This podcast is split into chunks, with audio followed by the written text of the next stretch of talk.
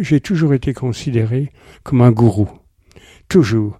Hein, ma femme en sait quelque chose. Combien de gens m'ont dit, mais vous me remettez en question? Que de fois les... Mais enfin, c'est impossible. J'avais une liste d'attente de sept mois, à raison de 18 par jour. Eh bien, je vais vous dire une fois, une femme m'a téléphoné, monsieur, je voudrais vous voir, c'est très très important. Je vous donne cent mille francs belges si vous tuez ma mère, par ma force. Je lui ai dit à cette femme, non, ça je ne fais pas. Je ne vais pas tuer votre mère. Non. Les gens me donnaient n'importe quoi pour parler avec leur mère ou leur fils défunt, mais surtout, ils se mettaient à genoux devant moi et ils se prosternaient. Alors j'ai paniqué, ça je le dis franchement. J'ai compris comment on pouvait fonder une secte, une religion. J'ai donc arrêté en 86. Maintenant, en 2019, on me téléphone encore